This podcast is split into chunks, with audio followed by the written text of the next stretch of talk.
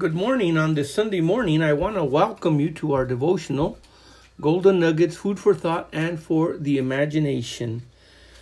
We are going to start today in the book of Luke, chapter 4, verse 14.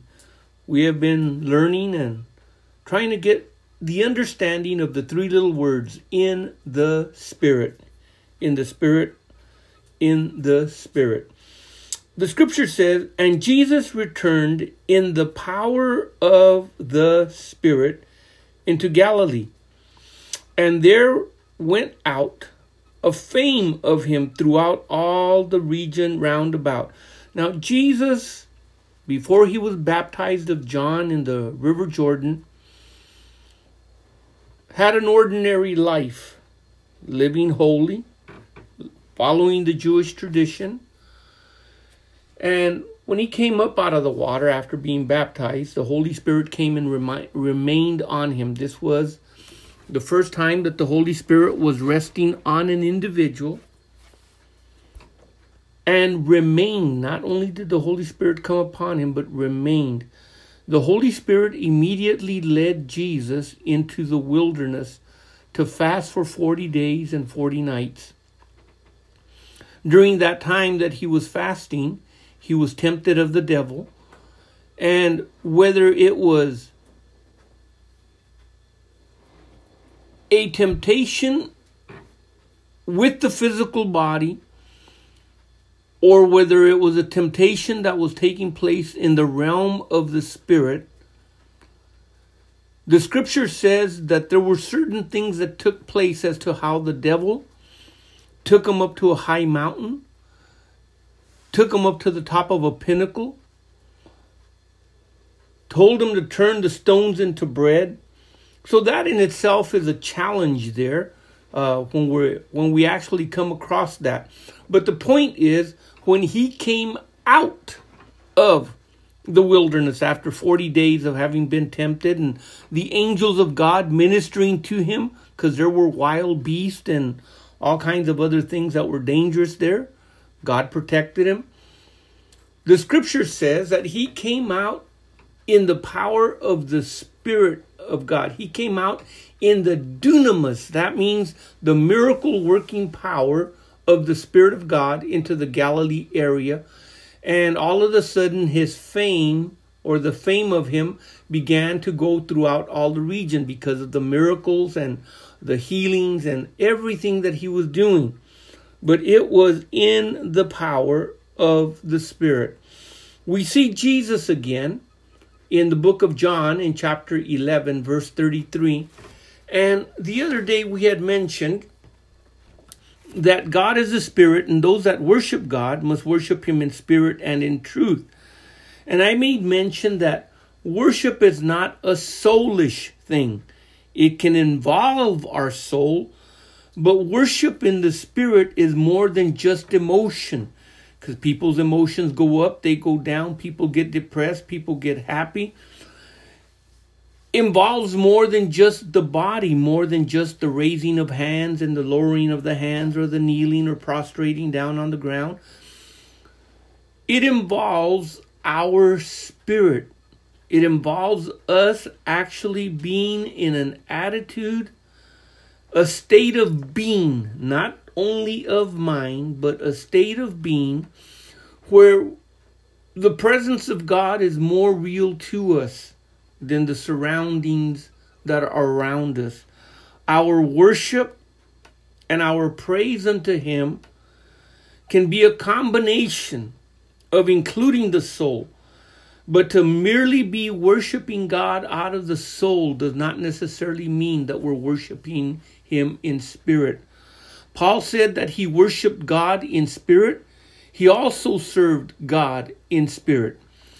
And there's so many other things one can perceive in their spirit, certain things. Paul talked about a journey that was going to be taken on a boat during, uh, we'll call it cyclone or hurricane season. And he perceived in his spirit, not in his mind, not a suspicious thought, but it was something that was taking place in the realm of the Spirit.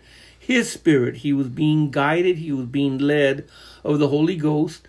and there is that inner witness, that testimony, that that that co- confidence that you are being told and you are being led in such a way that not only does it follow God's word, but you know that you know that you know that you are in communion and contact with the Spirit of the living God and can recognize Him working in your life. Now, there's other words that pop up when we're talking about in the Spirit. The Bible says in John 11 33, when Jesus therefore saw her, talking about Mary and talking about Martha after Lazarus had died, and the Jews also weeping, which came with her, it says he groaned in the spirit and was troubled. Now, one of the things that we learned in the book of Romans in chapter 8 in verse 26, where it talks about because of the weaknesses, the infirmity of the flesh, that the Spirit of God helps our weaknesses by helping us intercede and pray. How and what according to the will of God.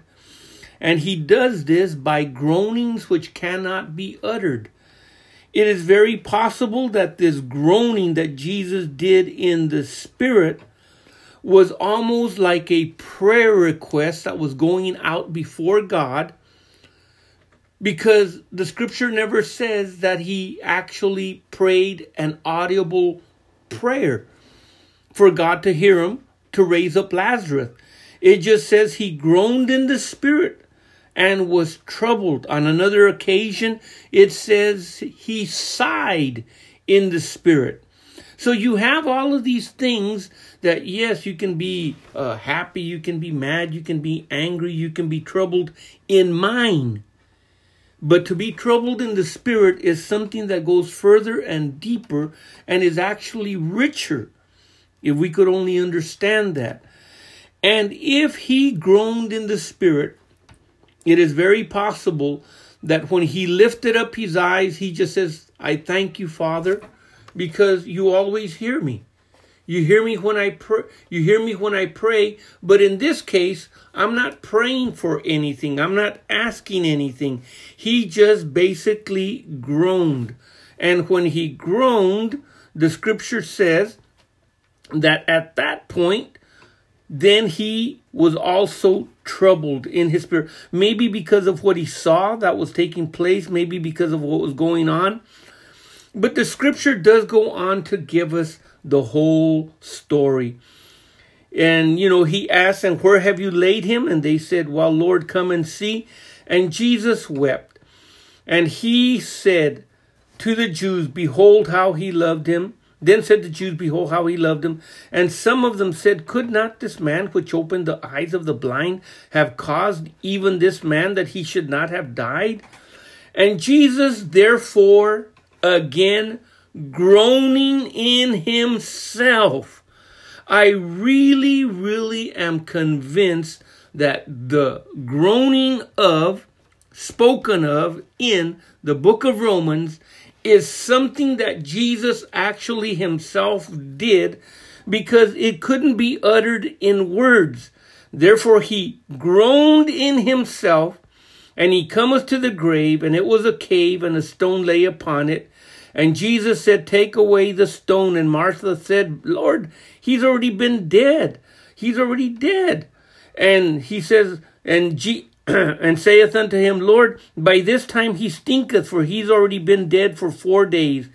And Jesus said unto her, Said I not unto thee, if thou would believe that thou would see the glory of God? Then they took away the stone from that place where he was dead and was laid. And Jesus lifted up his eyes and said, Father, I thank thee that thou hast heard me. Notice, nowhere in the account does Jesus ever make a prayer. Now, maybe the four days that he was away and allowed uh, him to die, maybe he had been praying, but the scripture doesn't say that. But now, all of a sudden, the scripture says, I thank thee. I really believe that it was when he groaned in the spirit that he was heard. And then it says in verse 42 And I knew that thou hearest me always, but because of these people which stand by, I said it that they may believe that thou hast sent me. Consider that today. Food for thought and for the imagination. Let your heart be enriched and ponder deeply the groaning of the Spirit in Jesus' name. Till we meet again on Monday. Amen.